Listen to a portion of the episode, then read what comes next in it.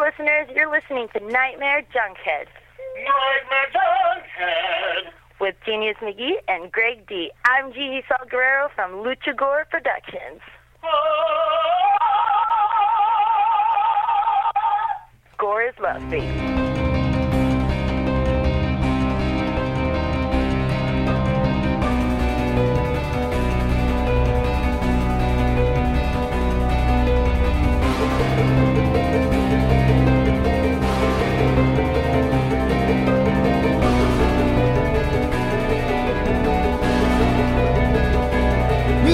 In and out of your consciousness like a bad dream you can't wake from. This is the Nightmare Junkhead Podcast, a horror podcast that was always creeped out by the old comic book ads featuring a family of sea monkeys. My name is Greg D. I'm Genius McGee. And on today's episode, we're exchanging gifts made of tin as we delve into the mouth of March Madness and travel back 10 years to talk the horror classics from our 2012 bracket. And whether or not you've poked a hole or two in your body, you can listen into our show. Simply search for Nightmare Junkhead wherever podcasts are played. Hit subscribe, and when we drop our latest episode, it will download directly to your listening device of choice. All up in your driving well sexy hole. And if you're driving out on social media, uh, you can cruise along with us on Twitter at Nightmare Junk and on Facebook at Nightmare Junkhead. And it is on that Book of Face where we have an events tab, which leads to. Shenanigans and projector shenanigans. And as this episode is releasing on Monday, March 28th, mm-hmm. if you head on over to screenland.com, they're going to have your projector shenanigans taken care of indoors. And virtually. And we are now recording these not so far in the past. Where where we know what's coming up. We are aware of coming attractions. Yes, we are. And uh, on that Friday, our latest Friday Night Fright on April 1st, Mm-hmm. Too bad you're crazy. Too bad you're loony as hell. Dude, this movie is great. uh, we've we often talk about divisive films Mhm. that have come out here recently. This, I think, was divisive back in '86. Oh yeah. Oh yeah. I saw it in the theater. Ah, Yeah. and I, think dug it. well, and every time we've hosted it, repertory Monday Mystery Movie Night, it still is divisive. Mm-hmm. So we hope to see you out on April 1st for April Fool's Day. Mm-hmm. And see a lot of uh, genre. You're gonna have your like what you say, the Rick Dalton moments. It's Amy Steel, yeah. Clayton Rohner, Biff. Biff. All of those folks from your favorite films from the 1980s in basic fun shenanigans. Slashery fun Slasher shenanigans, yeah. Uh-huh. I think you will have a good time with that. But then that following Friday on April, uh, excuse me, on April 8th, another film that I think we were both lucky enough to see in the theater. Uh-huh. We've actually hosted also some repertory screenings of it. Uh-huh. And to say It's squiddly diddly adjacent. Oh, I would. y- Yeah, because I guess it doesn't lay full on into it, but it's Right. it's squiddly diddly. It's body horror. It's James Gunn. It's got all of your favorite character actors. Uh-huh. It is the one and only Slither. what do you mean you don't have any Dr. Pepper? That's the only Coke I like. Fucking Gregg Henry, it's who great. we we watched recently in 1992 in um, uh, Raising Cain. right? And we saw in the uh, just before dawn. Yes.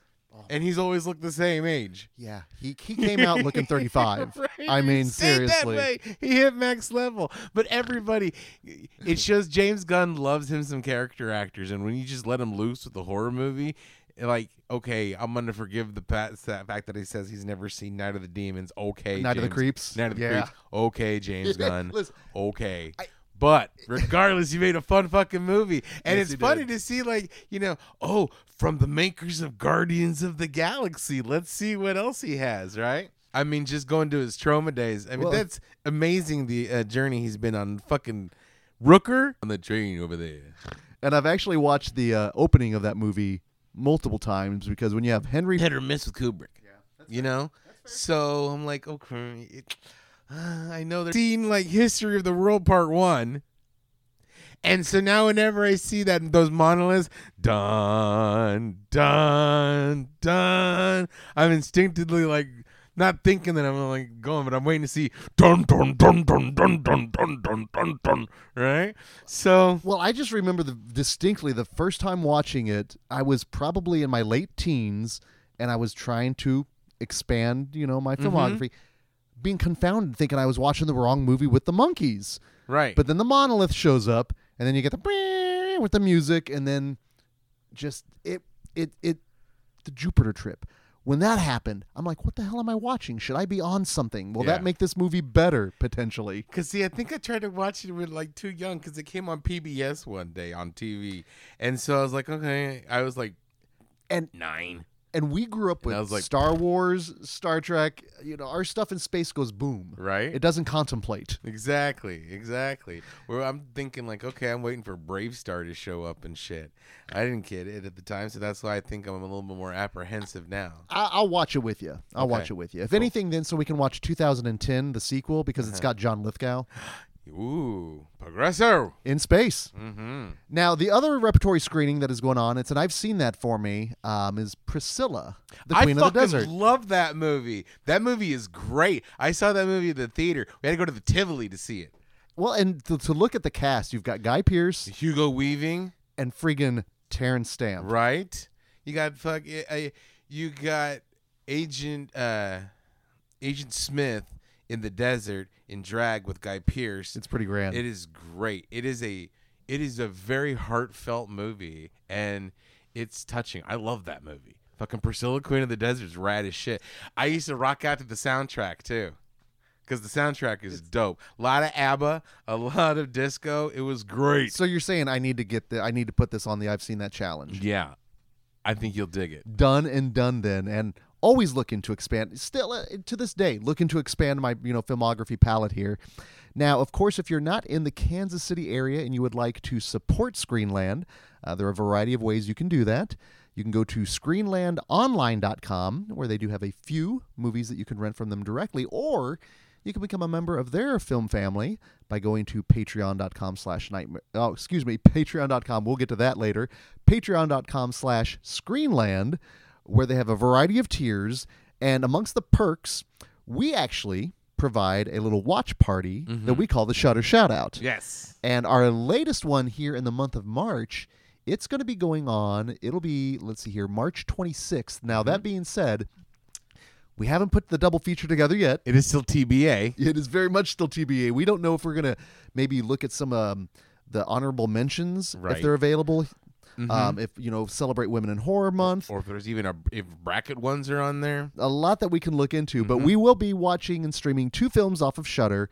By, by, by being a member of the film family, uh, you're going to have access to the customized content that we put together, which, as you like to say, it's the It's the game. It's the home game. yeah. It's we've got uh, customized pre-show, introduction by Genius and myself. We give you a little context and funny before the movies, uh, trailer reels for each film, and of course, the post-film discussion afterwards. The infamous. where we process the movies that we just uh, experienced there. Now, of course, all of that and more can be made available to you by heading to patreon.com slash screenland. But genius, if we're talking uh, Patreon and Film Family, A bellies. We of course also have our own little weird film family that we're putting together at Patreon. And quick shout out, in this case, the latest Friday Night Fright that we had was Amityville. It's about time. Now, that was your first time viewing, correct? Uh-huh. Thoughts? It was so fucking weird. it was like time shenanigans. Things were going on. I'm like, oh, and, and then the baby. Oh, the the mulleted baby, Mm-hmm. the Mac looking baby. Well, shout out to film family members Julie and Chad for coming out there, and also an apology to our film family members Julie, Chad, and everyone that was there because. And I always like to, you know, strip away everything. Uh, let's, let's see how the sausage is made.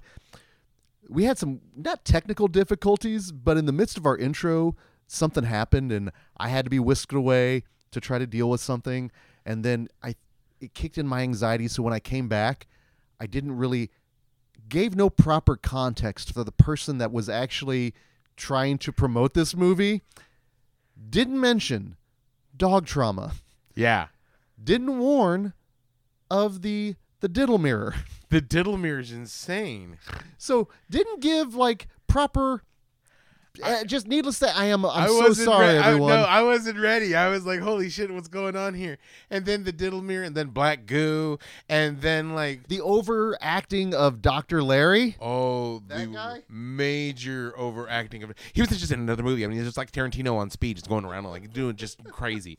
and then the the overacting of um, the main guy. Uh, oh, the dad from Monster Squad. Yeah, the dad from Monster Squad, Stephen Macht, just like, hello, what do you mean you're taking out for dinner? Dinner is right here. Just being insane and crazy. That movie was over the top. It was, and we had a good turnout, and it, everyone. Had fun. yes, they did. Yes, they did. So thanks to everyone that came out for that. So the next one that's coming up, is, see, that's the thing. The trailers, the next one's coming up is May, mm-hmm. and I don't think that that, that trailer really gave the tone away from May because this is going to be your first time, right? Mm-hmm. The t- the tone of the trailer is like May was just looking for love, right? And like, to, and she just wanted to put all the pieces together. It fits. Let's have, find out what happens when she meets the right one. In your Jeremy Sisto and shit, it is not that at all. It's a fucking Lucky McKee movie through and through. It is dour. It is sad. It is contemplative. I dig it. I said it's A24's Frankenstein, but that trailer, I'm hoping the people who came out and had a good time with Amityville are like, oh, this, this is nothing but fun times had to be had. I mean, we have fun. oh yeah. I mean, Well, but it, it's it, it look the trailer makes looks deceiving. and all you need to know, if you do know the filmmaker Lucky McKee, you know you're not going to get a fun, jaunty little. No, that's not happening. It is the antithesis of that. Starring Angela Bettis and Jeremy Sisto. Well, to offer our apologies, uh, we put out uh, our latest commentary, which actually celebrated last year's Into the Mouth of March Madness winner. Mm-hmm. So we went off off the moors, my friend, and talked an American Werewolf in London, Uh huh. which, if anything, My apologies for derailing and going on such wild tangents. well, when you're backtrack backpacking across, you know, Europe, that's what you do. Mm-hmm. But needless to say, I think we got Doctor Kolchak. Dr. Kolchak, the doc, Dr. Kolchak mysteries. it's going to be a good one. It's going to be a good one. Now, to have access to that and so much more, head on over to patreon.com slash nightmare junkhead, where we indeed have every tier from a squiddly diddly to another time. Another place. Speaking of another time, another place, let's go back 10 years here, genius. Uh, we'll do a little real quick uh, which we didn't when we were going like way back. Way back. We're we're going back. We have to do it because it seems like not quite yesterday, but not that long ago. It doesn't seem that long ago, but that's the problem is 10 years have passed since these films were released. And, And speaking of releasing, it's weird. This would be the time normal in normal brackets in past years, 2012. I'm like I've seen every single fucking one in the theater. Even with this year, with uh, two, 90, um, 92 and 02, I'm like fucking I've seen every one of those in the fucking theater. This I seen like two, really? maybe. Yeah, let's see, one, two. Yeah, I only seen two in the theater. That's crazy. I would assumed more. And honestly, 2012, this is around the time that actually I started putting on movie nights at my house because of the bad experience I had during The Strangers Mhm. out and about. So I'm not shocked that I saw none of these in the theater, and four are actually going to be first time viewings for me, or were first time viewings for me. yeah, So there was kind of a wealth of riches in this case, though. there was two first time viewings for me. So we can continue to expand our Yeah, palettes Yeah. as we do, and that's the beauty of Into the Mouth of March Madness. And one I've been putting off. I'm curious to see where you where you ended up with that because I watched it for the first time last year, Uh huh. and that's probably the reason why it's on here in terms of where we had everything set, set up here. Now, let's actually get to our first uh, matchup here in the year of 2012, and I think if anyone knows the show, they know we love horror comedies, Mm-hmm. we love love anthologies. Oh yes. Oh yes. love us some anthologies. Anthologies are my jam. And when you get two of them in the year of 2012, you knew we were going to be talking them. So, our first matchup and our first bracket topic, the topic is called Abstract Anthologies, and the matchup is between VHS and the ABCs of Death. Mm-hmm. Which one do we start with first there, Genius? Ooh, let's do ABCs of Death.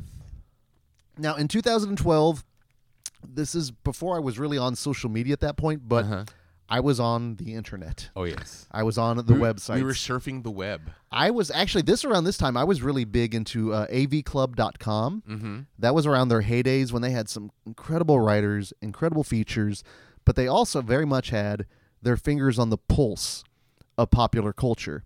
And I knew of this anthology feature because I the cool thing was they took, you know, every letter of the alphabet, they sent them out to a variety of filmmakers across the globe. So this is very much a international A global anthology, which is really cool. But then the idea was make these like four to six minute segments built around your letter of the alphabet, no limits. No. What a- anything goes. And everything went in this one. so I saw this back in the day, Uh huh. and I I remember enjoying it, but I and much like this one, I remember it not necessarily overstaying its welcome. But there's a, there's 26 letters to get through. And some of those letters are harder to watch than others. there were some And, rough and for for multiple Reas- ways. yeah. Multiple reasons. and we're not prudes by any means. Oh heavens no! If this is your first episode, welcome.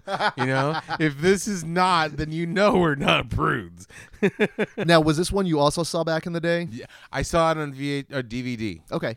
Okay. because I saw of the like ABCs of the Death, twenty six directors, do, do, do, do, do, right?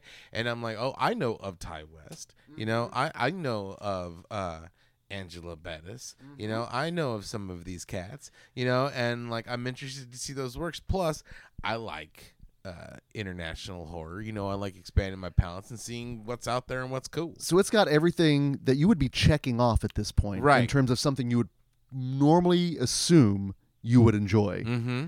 So that being said, Mm-hmm. now that we revisited it, Mm-hmm. how did it hit you this time? Not well. Really? I mean, like I still enjoyed it, but at the same time, one that one where that lady goes around squishing on kitty cats that lost me. Okay, And baggage you bring. Back in the day, you would have probably maybe a guffawed a little, p- not a guffaw, but a No, but ha. like, ah, Yeah. ah, rah, boo. But right? 'Cause now- she gets no comeuppance. Now there's a whole episode. Bill, yeah, I know she's struggling and she needs to like feed her family, but fucking don't squish kitty cats. You know what I'm saying? Kitty those kitty cats didn't do nothing to you, right? So that was one. That whole like uh um the the, the Timo one. Where it starts off with the masturbation contest and then it ends up with like child pornography and fucking shit like that. And I'm like, oh God. Right? Exactly. I was like, dude, you know, can't be doing this. You need to be having instead of jerking off, you need to be like jerking people's arms off and shit. Fucking your Timo, kick some ass, not pound it, right? And so like, I'd like to think he did listen to you because I will say his segment in VHS 2 yes, might be one of the greatest segments in all of horror absolutely, anthologies. fucking that movie. That one is great. That one when the subtitles are on. But he had this one. I, he had to crawl before he could run. right. with that particular segment. There was some other cool ones, like the one where um, there was some cool ones, like the one that's kind of like half cartoon, half human. The- yes, That, That- one was a standout one for me. Uh, the opening scene where she just kills that dude in bed, but you realize it's because like it's better than the alternative, A for Apocalypse. I'm like, okay, that's a great way to open. There was some definite some standout ones, but there was some ones that I was just like, what the fuck? And there was like none of them were levity. There was one, and it was only until W, and that was the Simon Barrett one where they got to shoot a duck and they wind up killing each other. That's the only one that was really like, and then I'm like, well, we're almost at the fucking end. We're at W now. God damn it, you You guys. know, how come you couldn't be ever funny? You know, so like, so and that's the thing. So I, I out of the 26, maybe like uh eight were like that was fucking cool. That was great, right? Um, maybe 12 were like, oh, okay, you know, I don't mind them. And then, then that's a more sliding scale from down there. There was somewhere I'm like, I don't even know if I want to watch this anymore. And that's the cool thing about anthologies. Even if you don't like something, wait a few minutes and you'll get something else. So that's why I was like sticking it out. Cause like, I think uh, like F S was for Squish was the one with the. If that would have stopped, I would have stopped right there, and it would have not got to the funny one. So I don't know. I I I'm I enjoy it, but I don't think this is for everybody. Oh no, it is not. This is not something normies can enjoy. This is not. If we went like Anthology 101, Yeah. this is advanced studies. This is way advanced studies. This is like you're getting your doctorate. and 20 I mean, we uh, we And often ask long, yeah how many long. segments entries makes a good anthology some say creep show is the best one with like four or five in that range but you know technically 26 is a lot. it is a lot And you lose a lot in translation. and well you, to me i do Not do a lot, but on some things. well and i think that's that's what's cool just in terms of being uncomfortable and granted like you said a lot of these segments will make you uncomfortable for a variety of reasons but then sometimes there's that's why we like international horror Mhm. because there are those moments where you're like wait is that a cultural thing is that just something that's uh, you know we're misinterpreting but Like the um, suicidal feudal Japan guy. When all of a sudden, like, turned into cartoons, he's making faces and shit. And there was somewhere I was just like, what the fuck is happening in this one? which So- makes sense though but again we challenge ourselves I expand mean, I the palettes it. I enjoyed it. was it a waste of time by any means No. It, and I don't want to seem like I'm shitting on it, but there was somewhere I was just like, oof, ooh. So, and coming from fairly seasoned horror anthology fans. Well, from the ABCs of Death to another three letter um, acronym here, we have VHS and another one that I didn't see in the theater but caught on DVD mm-hmm. at the time, but another one that I remember hearing a lot about yes. because this one has uh, the I don't know if it's a good thing or bad thing, but it is a found footage anthology film. hmm Now, right off the bat, found footage, eh, you know, it's on shaky ground with us where we appreciate it, but it's not something I know you and I really enjoy. Right. And the same thing, I heard a lot of buzz about it. And again, oh, I've heard of that director and that I've heard of that producer and I heard of that writer. That sounds cool. And but then I was like, okay, it's found footage. Eh, you know what? Uh, I'll wait till I can rent it. You know, because I'm like, I don't want to, especially because I, I was just like uh, hesitant because uh, we carry again the baggage we bring. We carry that that stigma of found footage. And I'm like, eh, guy, it, it almost makes it the bar for me to enjoy it a little bit higher. Mm-hmm. But this one, I really did enjoy. I thought it was innovative and cool, and I liked like different weird stories that it told from the cool perspective. Somewhere I was like, oh, okay, like the whole traveling um, back and forth.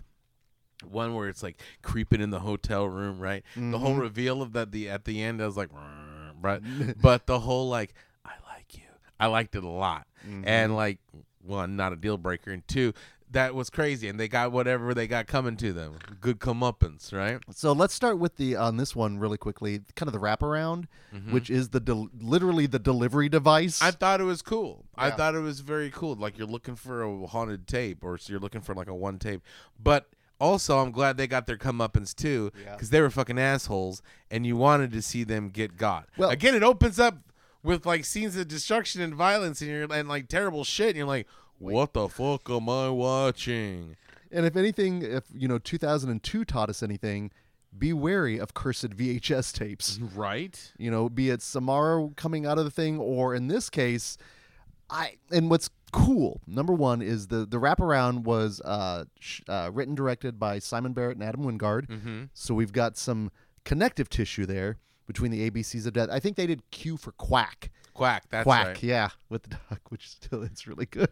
um, but the first one and the the the, one, the standout one for me was the the first segment, and that one was called Amateur Night Uh huh. uh, directed by David Bruckner, and he is the one that did the Night House, and is also responsible for the upcoming Hellraiser film. Oh, the one that I like you. That one. Mm-hmm. That was cool. I like oh, that one. and what did you say already? Not a deal breaker. Really, really. Yeah, not a deal ah, breaker. Oh, okay, that's fair. That's I fair. would be cool with like I mean, I don't want to be attacked and killed by a succubus, but like there's worse ways to go.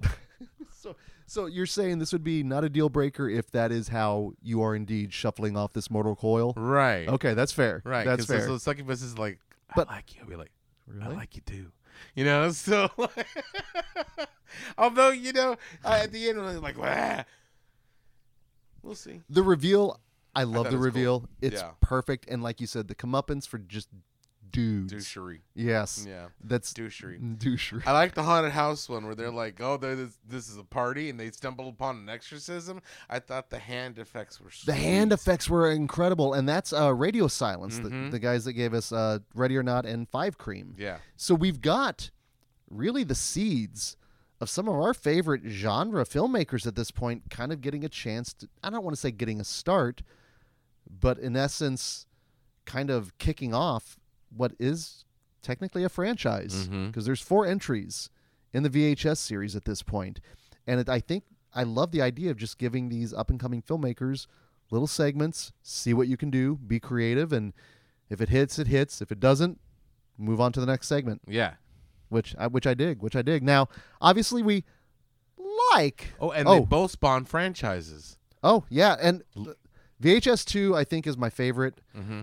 I haven't seen Viral. Eh, viral's all right. I heard '94 is really good. I like ninety four. Uh, Timo's segment is batshit crazy. yeah. Uh, there's a moment Simon Barrett's segment actually creeped me out because it actually had to deal with like storms. Mm-hmm. And then there's uh, of course Hale Ratman, which is a meme that you see out on the, the, the internet at this point. It's worth your time. It's worth your time. Check it out. it out. Check it out. So other thought, final thoughts on both of these there, genius. Uh, I heard an ABC's three, ABC's of Death three is coming out. Good lord, that's a lot. Yeah, that's a lot. Twenty six more. They they already have kind of like an ABC's of Death two point five, with like twelve more. I think. Wow, Yeah. it's impressive. Yeah. Okay, well, obviously we enjoy, like, maybe even love both of these films, but only one can advance into the next round. So we are going to be dealing with two bits of criteria here. Mm-hmm. Uh, we're going to be thinking both with the heart and with the head. So the first topic we're going to ask is which of the two films is closer to your heart? Closer to your heart.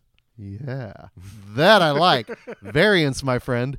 And genius, which of the two? I'm gonna have to say, uh, VHS went down smoother this rewatch. You know, it. I. I'm not to say that I didn't enjoy ABCs of Death. I was kind of on the fence in it because, like, okay, some are good, some are bad, some I dig, some I don't. Right. That kitty one man fucked with me. After that, I was like, man, that's some bullshit. You know what I'm saying? She didn't get any comeuppance. She has a happy ending, and she killed a bunch of cats. Fuck you. And so, kind of, it just kind of tainted the the rest of the alphabet for me until Q is for quack. So, like, that, that I totally that that's the heartstrings, my friend. yeah. That's the very essence of it. That makes sense. But yeah, so I'm gonna go for heart. It's gonna be VHS.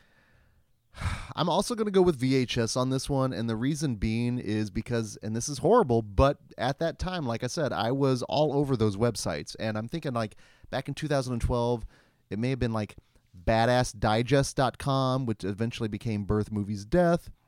There was some of my favorite websites, favorite again, favorite writers putting out articles, and I remember reading a lot about VHS, and so because of that simple little thing, my vote goes to VHS as well. Now, from the heart to the head, we're looking at the top bracket topic, and the topic is abstract anthologies. So, again, however we decide to interpret that, what are you going to go with on your side there, genius? begrudgingly ABCs of death because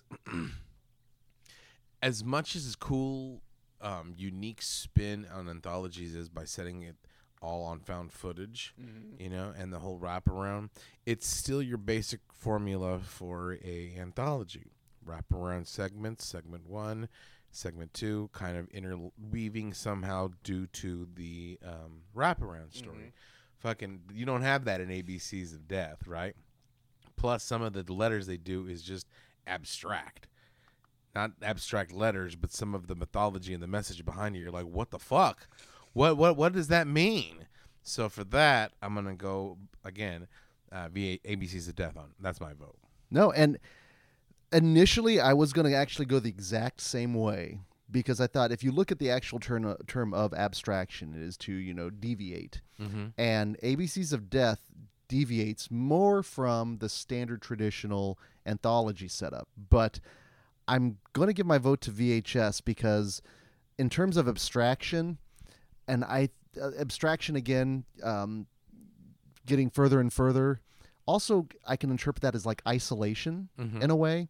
And I don't think you could try to isolate anyone more than just making an entire anthology of found footage because of how divisive it is. And it's not something that everyone loves. Now I know that's a weird interpretation, but it's very abstract, but at the same time, that's fitting with the with the bracket. a- and that just works. Now that means by a vote of three to one, fast forwarding its way into the round of the Scream 16 is VHS. Which uh, my apologies to the 26 filmmakers out there and ABCs of death, but don't mess with kitties. Don't mess with kitties. There's a, the you. I hope you've learned your lesson. ABCs of death. Now, from two films that uh, I I had was uh, had experience with to two films that were first time watches for me. Our next bracket topic, and we like to give away stuff at Friday Night Frights, Mhm. and I believe our whole phrases were a fan of. uh, dead media. That is correct, and therefore. The Friday Night Frights has found its way into the mouth of March Madness, and our next bracket topic is Dead media. and the two films battling for the Dead Media title here are, again, two first time watches for me. Uh, we've got Sinister going up against Paranormal Activity 4. mm-hmm. Which one do we talk first there? Since we were just talking about found footage, let's stay on that train and go Paranormal Activity four. Uh, First timer for me. first timer for you as well. Yes. First timer for me. And in fact, the. I think at this point we've only done one Paranormal Activity and Into the Mouth of March Madness. No, for some reason I've seen Have we done one, two? I've seen out of there's five now. I think four in a remake, five in a remake, some shit like that. I think I've seen three out of those because of March Madness. Because of Madness, that Yeah. means that means then I have also seen part one, two, and now four. Uh huh. thanks to Into the Mouth of March Madness.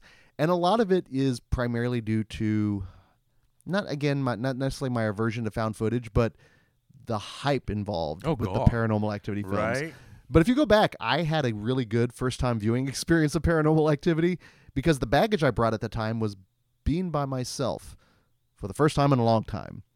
Now, at this point, Doors opening and shit. hearing stuff downstairs. Mhm. Also at that time too, Lola was in her her elderly years, so if anything actually came out, I'd be by myself. She couldn't do a thing. Now, I have Charlie by my side. Rough. I don't necessarily fear anything. I fear for their Right. safety, whether it is a invader, a specter, a ghost, it doesn't matter. and so I'm not as scared per se with some of that now. And truth be told, I didn't watch this on my big screen. I literally did watch it via a laptop. You're getting meta with it, aren't you? I well, I figure it would maybe make it work a little bit better. Did it? And I I actually liked it. Yeah. I really did. And I had the Rick Dalton moment. And I was like, where do I know our lead actress from? mm-hmm. She played Millie in Freaky. She was the main girl, Nice. which I thought she looked familiar. and no, that fam- so that familiarity went a long way with me. And I don't know if there was the awkwardness of the kid when he goes up and he he goes to shake the guy's hand and everyone's freaking out about it. that fucking kid. That fucking kid, man. So, and I know I don't want to say you have an aversion to creepy kids, but kids in general, you know. Eh, see, okay, so here's the thing about Paranormal Activity 4. It was kind of boring to me. Yeah. You know, because I mean, I'm like, put the phone down and get the fuck out of the house. Who the fuck are you calling? And why aren't you reviewing these tapes? You know, you see some weird shit. Dad, why don't you believe me? Look at this. You know what I'm saying? Yeah. That was just like I'm like stupid teens doing stupid shit. You know, uh, shaking my old shaking my fist at the clouds. You know, get off my lawn with the creepy ass kid. Uh, although that the reverse connect thing looked fucking cool, and it really made it good effects when there was like critters and or ghostly people walking around. Although it said previously on paranormal activity 2 right? And it shows like the lady kidnapping the kid and being all mm-hmm. ghostly and shit. And then like i wonder what's happening. We're being haunted. Uh, let's solve the mystery. Who's the new neighbor? Oh it's that same fucking lady. And this is halfway through the movie. And so i'm just like okay we know there's some ghostly shenanigans it's paranormal activity Right. but it seems like the big reveal the prestige moment was already the cat was literally let out of the bag. And so like I was just like, all right, cool. the kid's weird. He's gonna get possessed. Okay, you're Hunter. Am I Hunter? Yes. Okay, cool. I'm going with this lady. You know what I'm saying? So it's just like, although the knife falling down from the uh, the ceiling Mhm. did kind of give me a good woo. I liked that. Although I was just waiting, just waiting for it to cleave the mom. 'cause That's what I thought it was gonna do. Yeah. And then when it didn't, I was like, oh. Oh. And I kind of want a little bit more. Not saying I want a lot more guts and gore, but at the same time, it's like, You is this a PG thirteen rated Well, movie? and that's- what's going on here? That's just it. We're four films in now with the same concept, the same story, the same kind of narrative flow. So I'm shocked I did enjoy it because I, I wasn't necessarily bored as I was kind of exploring the film. Like, because every time the little textured screen would come up, you're looking all over for it. oh yeah, I was definitely doing that, but at the same time, I'm like, and then you're just, "Ah, I need, s-" but you needed, you wanted something though. yeah, I'm like, come on, give it to me. Let's see. Come on. Not that saying I'm impatient or I'm like, but again, I already have that found footage baggage, and if you don't deliver the goods, especially because like I don't even want to say I don't like found footage because I can't even say that anymore. I've seen a lot of really good fucking found mm-hmm. footage movies that I truly do enjoy, so I can't say that oh I don't like found footage, but I am now leery of it. You know, especially movies like Paranormal Activity, and I know for damn sure I'm not gonna go pay for it in the theaters. You know what I'm saying? Because I know that I'm already gonna be like, "Mwah," you know, so This is probably made for a wider audience that is, uh, the younger kids with Gateway the- almost. with, with with the TikToks. yes. Well, 10 years ago at this point, it's, our, it's still a little da- It's- dated it's- potentially. It's still the Instagrams. Now, I, I actually I enjoyed it. I had fun with it. I mean, it, was good. it Don't get me wrong. It didn't waste my time, but at the same time, I was like, "Argh." You you needed a little bit more. Mm-hmm. That's totally understood. That's totally understood. Well, let me ask you this: Did Sinister give you a little bit more? I like Sinister. I saw that in the theater. Did you see that in the theater? I saw Bughuul in the theater, and like for some reason, I don't know why, but I came out of the theater, and it, for some reason, he had Tim Gunn's voice. Yeah, just go ahead and kill those kids. Make it work. Make it work. It's fine. Just just take just don't worry. Just, just throw that noose around and just hang hang the whole family. You can do this. You can do this. Right? And so like I don't know why, but ever since then, like every time Bughuul's like, "Hey, I'm in the picture." You Cheese. you know? So like I don't know. enhanced? yeah, Okay, absolutely. that's good. Cuz Ethan Hawke is dope. Well, and this is so. This is we saw the sequel Mhm. at uh, Ottumwa a few years ago. I like the sequel too. I liked it. First time viewing it. This is again a first time viewing for me as well. So I like kind of backtracking into it, but it was definitely an I've seen that because I probably could have BS'd my way through most of it. But Oh yeah, Ethan Hawke finds some snuff films. and- Well, yeah, but at the same time, which movie? You know? Yeah, I've got. I only have two hands here, genius. I don't know if I can count all that high.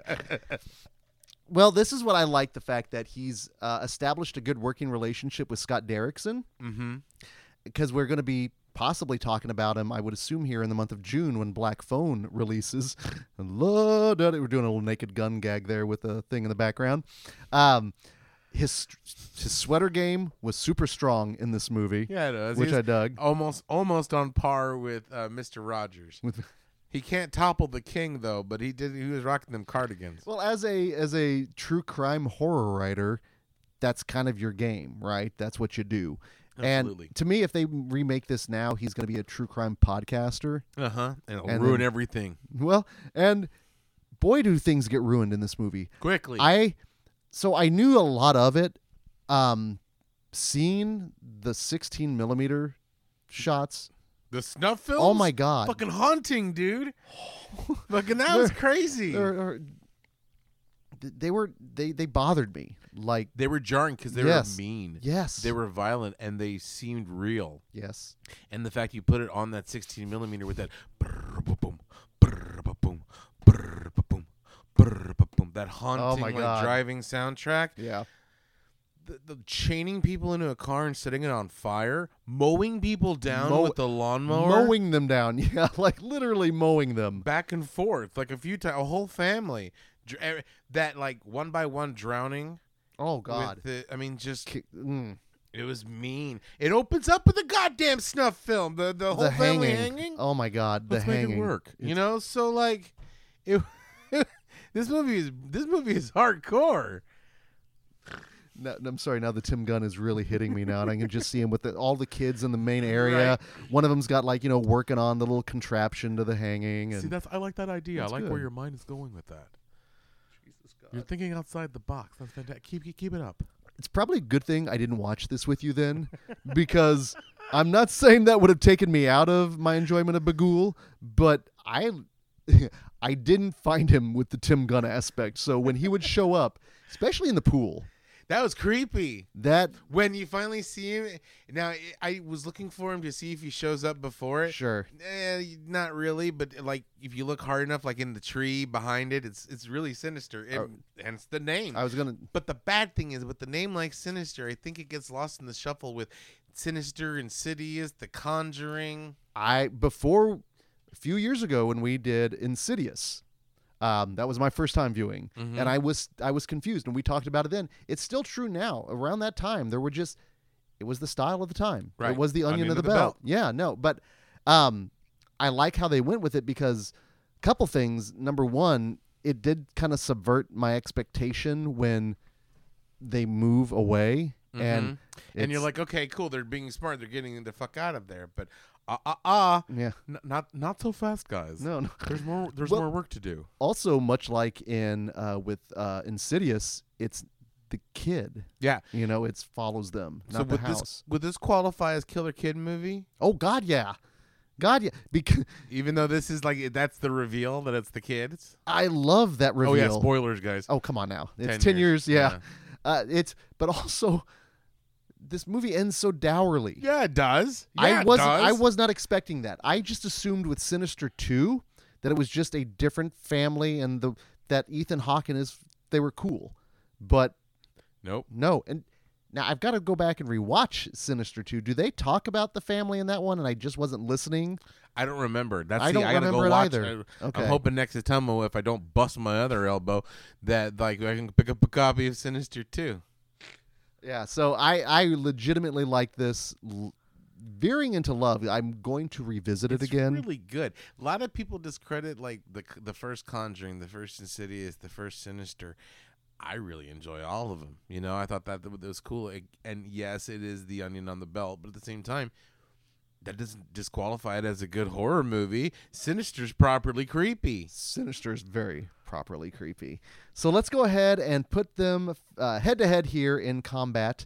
Uh, Genius McGee, which of the two films, Sinister or Paranormal Activity 4, is closer to your heart? I saw Bughuul in the theater. He's got Tim Gunn's voice, so I, I'm gonna give it to a Sinister. That works. Now, uh, this one's a little tough for me because both were first time viewings, and I'm not gonna lie. As much as I liked seeing um, uh, Ethan Hawke in his sweat, his mean old sweaters, seeing Millie from Freaky really got me excited, and I think that's actually what made me get through and enjoy my whole thing of Paranormal Activity 4. So. Closer to the heart, I'm actually going to go with Paranormal Activity 4. Wow, strangely enough. Now, from the heart to the head, our topic is dead media.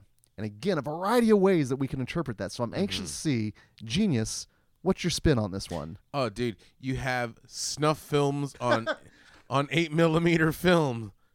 You can't get more dead media than that. No matter how you want to take it, you want to take it literal. Okay, cool. Who the fuck uses eight millimeter films anymore? You want to take it figuratively? Fucking cool. Fucking, it's a snuff film. It's a family of snuff films. There's a series. It's the Time Life oh, series of snuff films. Instead of read the book, Watch, the film. That's And just horrible. and every month we'll send you one more copy of a family being brutally slaughtered. Just ask our spokesperson. Yeah, every month we'll just send you something fantastic. You can make it work every day. you can't get more fucking literal than dead media than fucking sinister. that is showing your work, my friend. That is showing your work. Now, I kind of was thinking the same thing because with Paranormal Activity 4, in terms of dead media, whatever they were filming on, and the idea is with technology, the second it's released, it's already outdated. Mm-hmm. So you could interpret whatever they were filming through their cameras, the laptops, the phones. It's probably outdated at this point. Doesn't necessarily make it dead, though. Maybe just irrelevant. Right. But as you said, we've got actual film that is being shown, that is tangible. Dead people on this dead media. It is truest to the word. I am also going to go with Sinister, and by a vote of three to one, uh, in this case, projecting its way into the round of the Scream 16 is Sinister. Mm-hmm. He made it work. I don't know why, because I wasn't even a big Patrick Wendray fan at the time.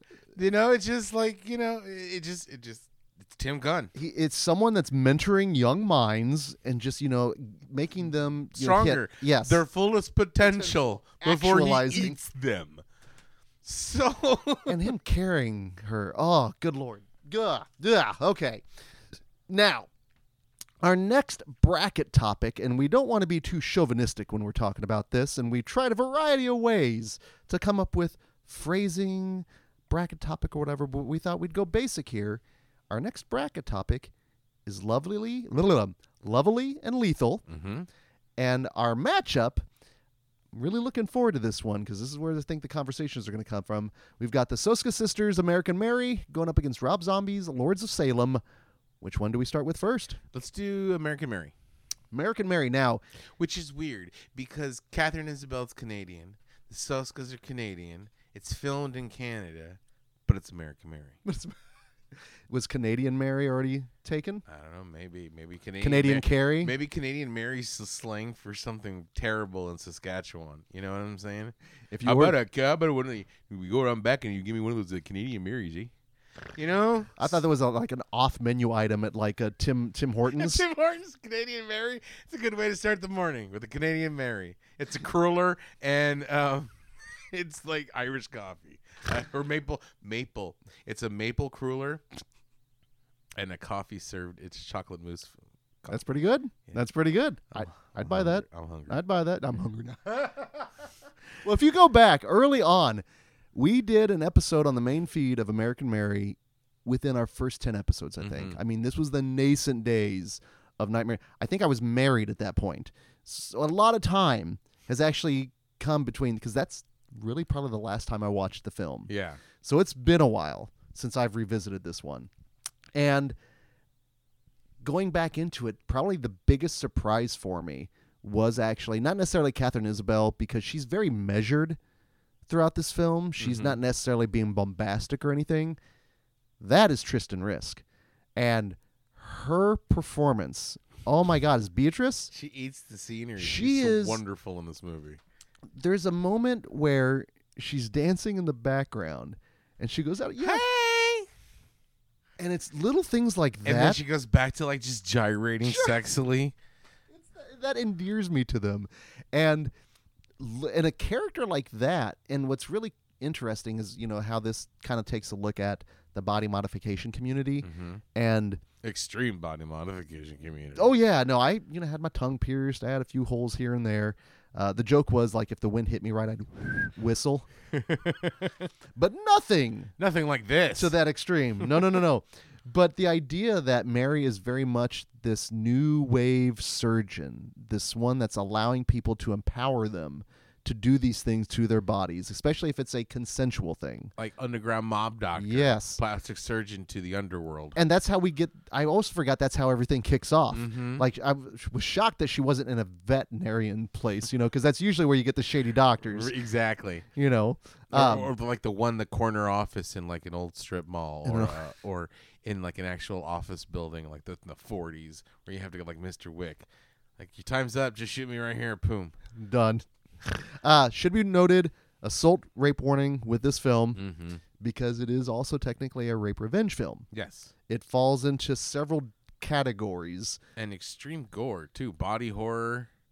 You know some of the after effects, like with the twins with themselves. Oh yeah. and the whole like the surgery scene where she's like just throwing the just slopping the the the extra bits and pieces There's the like, cutting of an areola that Mhm. is tough to watch. And I again, we're not necessarily squeamish, but there are certain things wince inducing Yes. so there's a lot of trigger warnings if you have like Yeah, surgery there is. warning if you have like r- uh, assault warning so You have been warned. yeah We would definitely want to do that. but again it's a good really well shot movie It's beautifully shot, and Yeah. that's the one thing that stuck to me then and stuck to me now, just in terms of how good it looks. The fact that they're doing a nice uh, Dead Ringers homage when she's got the red scrubs on, Mm-hmm. really like that. And of course, Canadian. Yeah. that, that would that would make sense. Uh, but I also there was a line in the movie that really stood out to me, and it was when the bouncer was talking to her, and he's like, That scene, oh, where they're talking about milkshakes and talking about like you know, "Yeah, where he's like, "Don't discredit yourself." yeah." I really liked that. Yeah. And again, I'm not a body modifier by any means. The tattoos and everything, that's just, you know, capricious youth.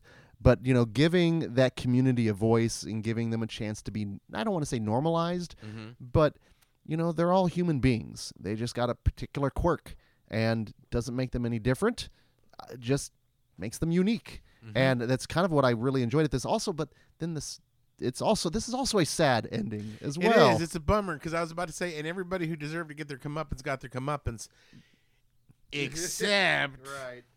You know, because I wanted to see the further adventures of Mary. and she made and then the imagery the iconic i mean it that's people cosplay to this day Yeah, i mean we've seen plenty of it which is it, it's it, it's good it works um she's dark and sinister and, and beautiful at the same time. She's Katharine fucking Isabelle. katharine isabelle and Yeah. from ginger snaps ginger snaps to uh freddy versus jason Oh, what's she that show? The Academy.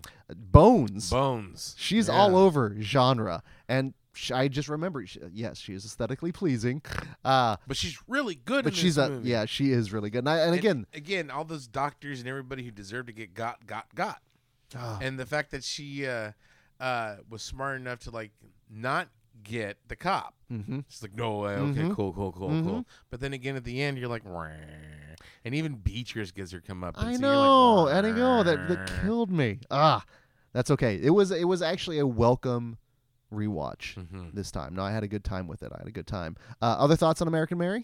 Um, no, I think that's about it. Okay, so from one that we had both watched, been familiar with, Mm-hmm. to one that was a first time watch for me last year. Uh huh. So this And- is my second time. And a first time watch for me this year. and it's because of primarily this is the one that you said that you've been putting off. I've been putting it off for so long because it's fucking Rob Zombie, and I don't.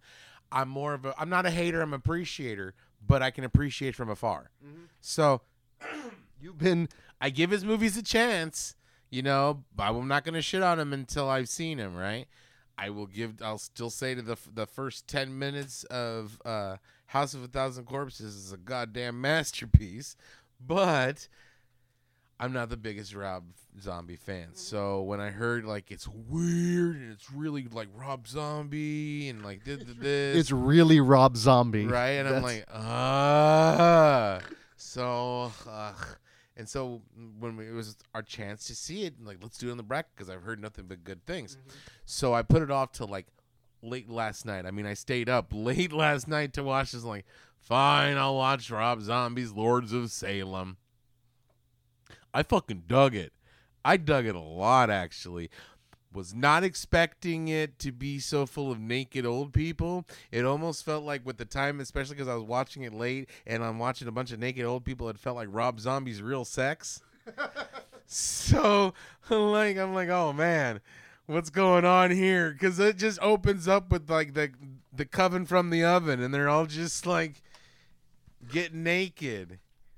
It's Well, not the, the Dark Lord. I'm Meg Foster, and I'm 86. Look at my naked body, and I'm like, holy shit. Now, is it is she not the girl the, the, the, the celebrity that I'm not saying you made out with? No, But you remember Me CryptiCon? Yeah. Oh yeah. Oh yeah. We locked lips.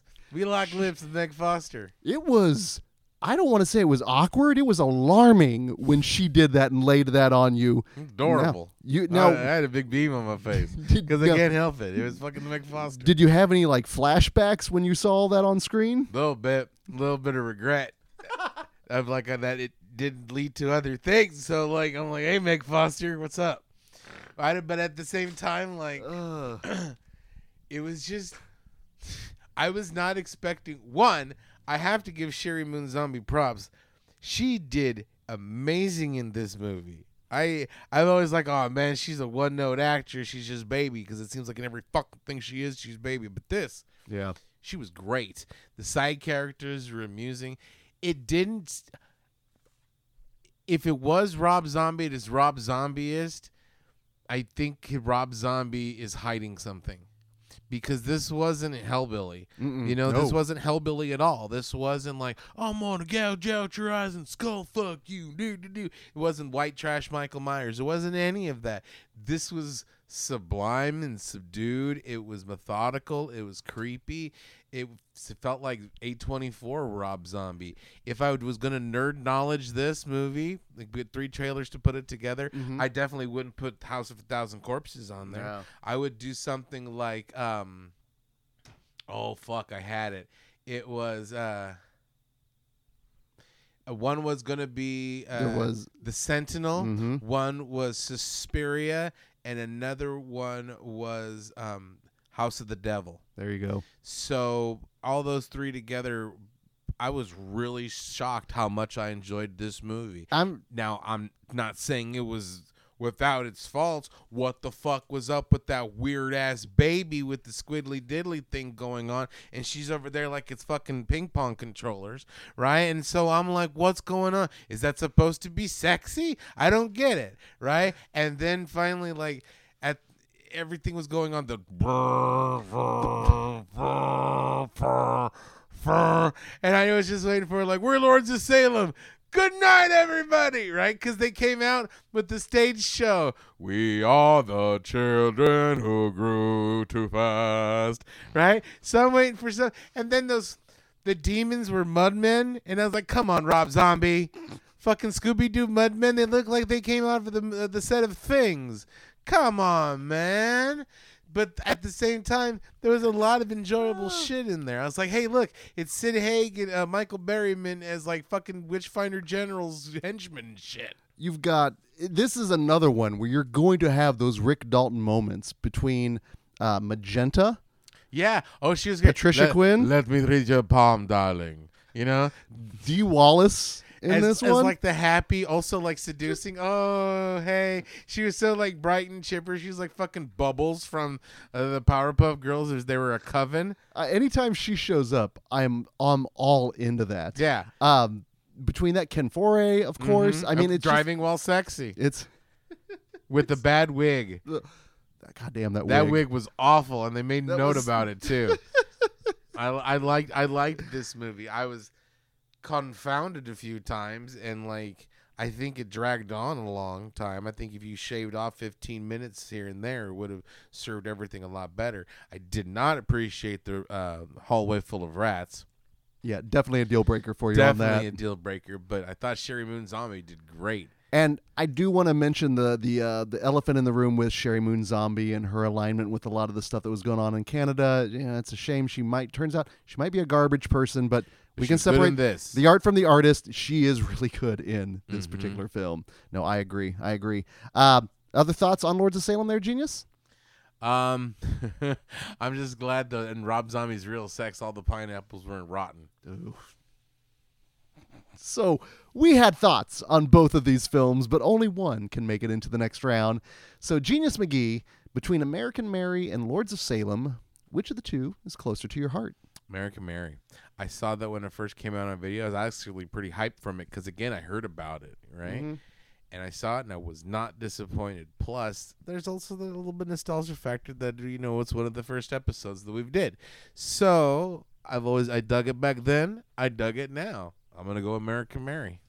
I also am looking at that particular nostalgia of the fact that this is something we talked about way, way, way back in the day Mm-hmm. when we were still really figuring out what the, the, the podcast was, what the show was, how are we going to do things. I think Finding we're, our voice. I think Yeah. we're still doing like creepy pasta stuff. Yeah, we were. Like, I mean, if that tells you how long ago it was.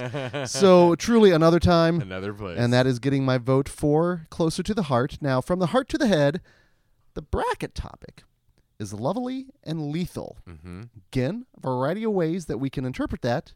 How are you going to interpret that one there, genius?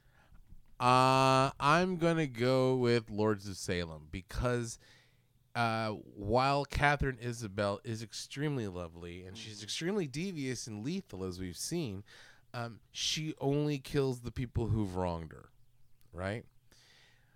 The end of what Lords of Salem, besides a "what the fuck just happened" type thing or what's going on, she just killed a whole bunch of naked people right there. Boom, boom, boom, boom, boom. She didn't care who, and that's all their whole point.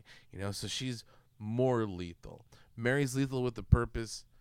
Uh, LaRoc, I guess, Mhm. her, was is just lethal because she's just a witch now to fucking kill everybody. So my vote is for Lords of Salem. That is fair. That is fair. And I am looking at the the word lovely and the idea of maybe being lovelorn, but the idea of love being in there. So I'm not talking like aesthetically lovely looking. I'm talking about where is love a motivating factor. And with Mary, I think there is a motivation there of love or care mm-hmm. for that community again, the people that don't necessarily have a voice or a way to do that. As you said, Lords of Salem, it's just motivated by revenge. There is not a lot of love there. So, in terms of both of them being leave, lethal, but only one truly is lovely, and that is my vote going with American Mary. And by a count of three to one, hacking her way into the next round is American Mary. Wow. I bet that's kind of like an upsetting choice because I don't think enough people have seen I know that the people there's significantly more people who have seen Lords of Salem than they've seen American Mary.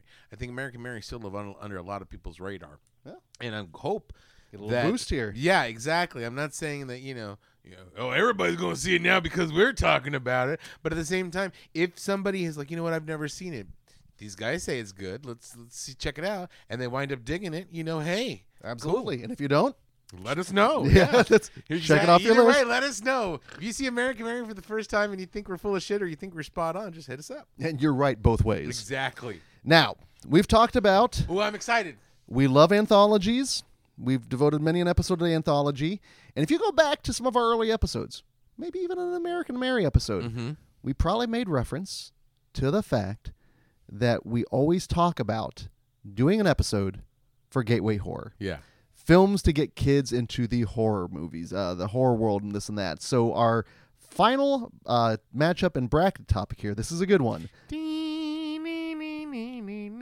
Boot Tang Killer Bees for the children. Can't wait to figure out how to decipher that. But both of these films are for the children, as Wu Tang is. And we've got Frankenweenie going up against Paranorman. Mm-hmm. Which one do we start with first, there, genius? You know what? Since these are both the first time that you've seen them, you choose. First time viewings for me on both of these. And if you go back last year, I watched Monster House for the first time. It's upon- rad, isn't it? Freaking wonderful. Fucking rad. Holy smokes. Was not prepared for how much fun it was, how I could see seeing it as a kid would be wonderful, but as an adult, it was wonderful. Mm-hmm. So those are kind of how I'm looking at both of these movies because they came heavily recommended. Yeah, because Like- we this bumped a whole other topic this, We- as yeah. we talked about on the show, and so I'm really excited to hear because first timers. So- and I was like, yes, you, because I've been like Hyping. saying these movies are you, worth your time. Let's go with Paranorman. All right. And yes, right off the bat, the scene with the friend with the hockey mask and he that calls and he's got the ding ding ding ding ding ding. Yeah, just it's you can tell everyone involved with this movie loved horror growing up. Absolutely. They loved being the kid that was well not necessarily maybe loved it, but you could tell maybe they were paranormal. Mhm. You know, they were the ones that were the outcasts that could maybe see dead people, that were watching zombie movies. They were that kid, and it's kind of a celebration of it because who saves the day in the end? The weird kid. The weird kid. Yeah. And actually, kind of both of these films are celebration of The weird the kid. kids. Yeah. Which is appropriate. Um, I I had fun with this one. Um, the zombie aspect was great. The turn that it takes, just in terms of helping the zombies, Mm-hmm. and then the ultimate big bad being technically kind of a, in this case, uh, Kind of very, very uh, the ring. yeah, Mhm. is is some a little girl that had been wronged, but was also Very kind of powerful. nasty, and Yeah. yeah. which it worked, and it was. I, I I'm not saying I saw the twist coming, but I was like, wouldn't it be nice if like maybe these zombies are just misunderstood, and which adds to the whole thing of kind of having a sympathy for the weirdos, Mhm. like with like Rob Zombie, Guillermo del Toro, you know. They The love the monsters, yeah. yeah. And the real monsters are humans. Because at the end, it's the town that's trying to kill everybody. And in the true zombie fashion, they're always the periphery. It's the humans that are. So Mhm. if you're like wanting to get kids into a zombie film, man, this is such a good movie to get them into because they're setting up all those tropes that exist. But at the same time, though, they're just also throwing in peppering in those references throughout. Like I said, the Halloween one was just it just made me giggle Mm-hmm. because of course that kid's gonna have the Halloween ringtone. Why wouldn't he? You know, he's probably got Phantasm on there. He's got Creep Show. Yeah. the the full line. And and it's funny because when they're when they're doing the school play and they're over there saying "Must be the season Of of the the witch," and they're all bad and off tune and unenthusiastic about it. Voice casting in this. That's that was the fun with both of these films is trying to figure out who those voices were. Mm-hmm. And the dad in this one was familiar because we just saw him on Studio 666 Yeah, with Jeff Garlin. Mm-hmm. Uh, was it Leslie Mann? Leslie Mann. Mm-hmm. And oh, freaking uh, John Goodman. Uh, John Goodman, yes, is the oh god that guy. And then uh, you had McLovin. Uh, Yeah. And oh my god, I uh, I like in Anna Kendrick. and it, Mhm. you you can best left off off mic there, my friend. We don't want to put you on a special list, but I had those moments where, in this one also, I was actually watching kind of background um, on my laptop, and but I kept going, oh, I need to go over here, and who is that? Oh, there's that. Re-. I had fun with it, like Yeah. legit. I legitimately enjoyed it. It's a fun movie. It is. It is. Uh, I know Stuart Ward, uh, film family member, says it's regular rotation in his house. It's fucking rad. It's a great little zombie film too, where it just flips the script on everything, and like, it's not overtly adult humor. It's just the kind of humor that's um, funny to adults and to kids. Yeah, it's that kind of split humor, but I dig it a lot, and I wish I could have saw it in the theater. This one was a, uh home video screening, and I remember when they released it. I think they released it in 3D. Um, that would have been a cool thing to see because some of the visuals and some of the effects in Paranorman are fucking rad as shit. The whole um witch scene when the witch is coming out of the the clouds and she's getting all pissed off and there's multiple faces in there i thought that was a- very slick scene um the zombies rising from the grave that was a cool one too there was a lot of really really dope animation and i again i wish i could have saw it in the theater in 3d that would have been slick Yeah, I actually thought you had saw that one in the theater. I saw Frankenweenie. Oh. I think I, I didn't. I don't remember seeing Paranorman, but I do remember seeing it later because I heard it was cool. yeah, no, it, it it definitely was cool. I really dug it. I really dug it. Now the other one was also a first time watch for me, and I also really love the difference in animation Mm-hmm. between these two, uh, and also going from full full color to cool colors to classic black and white. Mm-hmm. Uh, It's going from 80 zombies to Universal monsters. Yes, and I, uh, and I actually I assumed this was a Henry Selick film. I didn't realize until the when we were getting everything together that it was a Tim Burton flick, Tim Burton himself. Yeah. and it's Tim Burton through and through. yeah. And from the vocal talent um, to the references that we saw to from I mean everything from like Godzilla kaiju movies to Creature features to um, mummy movies to werewolf movies, and a lot of Frankenstein. a lot of Frankenstein. Saw a little bit of an American Werewolf in London with Mr. Whiskers transformation. Village of the Damned with Mr. Whiskers owner. he made poop. It's a bad omen. Uh, this one actually got me in the feels more. Me than too. Paranorman. Oh my gosh! And you know what? Here's the thing. I remember in the theater, I was watching in the theater, and when then like the thing happened, and we hear how sad, and then at the end, it's like, oh, it's a Disney movie. I remember mm-hmm. like, yeah, that's that's a bummer, but you know, now. I'm sitting watching that and like Sparky, and I'm like, no, at the funeral. I, I'm trying not to cry, and like I'm like, Oh. oh god. And then at the end, like, oh no, Sparky, I'm like, oh god, right?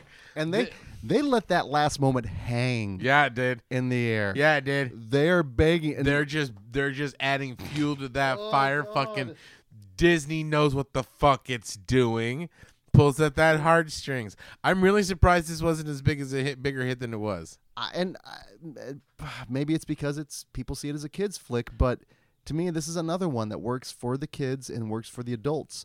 Um, It's funny, but the, it's not. It's not overtly funny. It's subtly funny. well, and there's also with this one, I, there were moments where I was like, "Oh my god, if I was a kid, I would be scared shitless because I- I don't know if it's going to the scariest scary, but the little sea monkeys when they transform and they come out, Right, like the grem, like gremlins. oh my out god! Of the pool. And they immediately like like one pops up out of the screen from the bottom, and I was like, oh. I saw that in 3D. That felt like, like oh shit, right? It was, it was like that's cool. And the best use of popcorn since like real genius in terms of dispatching them, I Mhm. dug. But to see the transformations of all the little pets into the, the Gamera beast. Yeah, I thought that Um, was great. But I also loved how all the students were caricatures of old classics like tropes. Mhm. Like you had the one like Oh, the, the- Peter Lorre Igor was like, hey, I know what you did, and you're gonna help me win the science fair, right? And then you had the one that was super Boris Karloff from the Mummy. I shall bring back Colossus, and he shall destroy the world. Right? It, it was great. all the way to the poodle getting the little Bride of Frankenstein thing. In Mm-hmm. so hair. many homages and i think a lot of things that might go over some kids heads but those who think it's funny and those who dig it i think would have a wealth of riches Oh, ahead of them into? right and especially those cool kids who do get those references or adults who get those references then it's like holy shit that's funny Yeah. Well, both of the films are definite love letters to those specific genres. mm-hmm. And that's what's going to make it tough then to decide which of the two films is going to go into the next round. Other thoughts on Frankenweenie there? i really enjoyed it this I almost comes down to feels versus fun Oh, yeah. I can see that. I can see that. Well, let's start. Uh, which of the two films is closer to your heart there, Genius McGee? Frankenweenie or Paranorman? I'm gonna go Frankenweenie. As much as I dig Paranorman, I really do remember seeing this in the theater. I took Shorty. We Ah, got the 3D go. There we go. glasses because I saw it in 3D and I was excited. I'm like, one, a Tim Burton movie. Two, it's Frankenweenie. Right. You know that sounds neat. You know, I wasn't expecting like you know super monster dong. It was an advent calendar, but at the same time, I saw the short film before. The one that the live action one with Shelley Duvall. Yes, from like mid From- 80s. Yeah. Yeah. So I've seen it before on, on the vid- on videotapes. I was Oh, like, that's cool. cool. I want to see how they translated to the movie. Plus, Yeah. like that's sounds neat. Yeah. And I really enjoyed it. So as much as I love Paranorman for close to the heart, I got to go Frank and Frankenweenie. I am also going to go with Frankenweenie with Closer to the Heart. And my main thing is this movie made me miss, it made me long, not necessarily for, for Lola, believe it or not, but my childhood dog, Alvin, uh, who was this Dalmatian mutt mix. His, his hair was coarse, he was not pleasant to, to pet. He would bathe in the sewage n- in the yard next to us. So he was he was always smelling. He ran wild so he was constantly being hit by cars. This he was the toughest dog but he followed me everywhere. Uh, he'd walk up to school with me. Occasionally he'd try to walk into the school with me. He was your Poppins. oh he he was oh he was my buddy. And just seeing the interaction between them two and the relationship and what you would do for that dog. And when i lost alvin oh i would have i would have tried to bring Yeah. him back. So closer to the heart for me that one definitely frankenweenie. Now from the heart to the head our bracket topic bootang. It's for the children. I don't even know want to know i'm curious where are you going to go with this one there genius? I'm gonna go with Paranorman on this one Mhm. because it's it's scary because it's dealing with witches and zombies and shit, but I think it's more accessible for younger kids. I'm not saying that it's a younger kids movie or a little kids movie, but I think like, hey, you want to see a cool movie about like uh, animated zombies? Cool, because little kids now have there's like Gigi Salguero is in Super Baby Monsters or some shit, Yep. and like since it's for little kids, right? And so like I think they're gonna be more apt to be like, cool, um, zombies, witches. I'm really familiar with those. I think some of the references and some of the characters, while the kids, some kids will really enjoy it. I think Frankenweenie is more nuanced. You know, as for more respect for the significantly older movies that, and it's even in Yeah. black and white. White, yeah, and how many kids are be like black and white? blah You know, so I think more for the children is, is going to be for Paranorman. Now, the way I'm interpreting this is um, some of our favorite elements in horror is the ideas it can it can uh, entertain, but also educate. Mm-hmm. Um, And these are both horror adjacent films. They're going to get, hopefully, ideally, kids into horror. And, you know, why not start them out with something that can entertain and educate? And what's more educating than dealing with death, with mortality, something we all have to go through? And many, many parents will have a child bring a pet into their life so they can teach them about the cycles of life and death. And that's very adult, but it's also very kids. And that's something horror does, and it can educate and entertain. And because Frankenweenie is all about dealing with death, and sometimes it's time to say goodbye. Yeah. You know, even if you don't want to.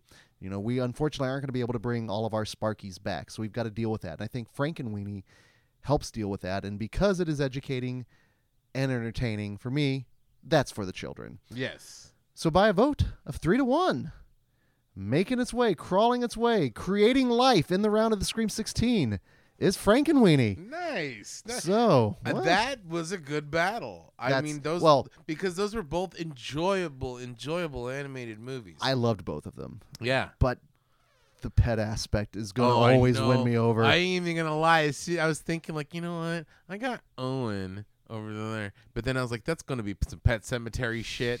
Dead is better. You know, dead is better. But for a brief second there, I was like, you know what? If that shit really would, absolutely, Oh. absolutely, I would do that. But then again, we would have invisible goldfish, and we would have it's in there. You can feel it. Put your finger in there. Don't fuck with me, man. Right? So,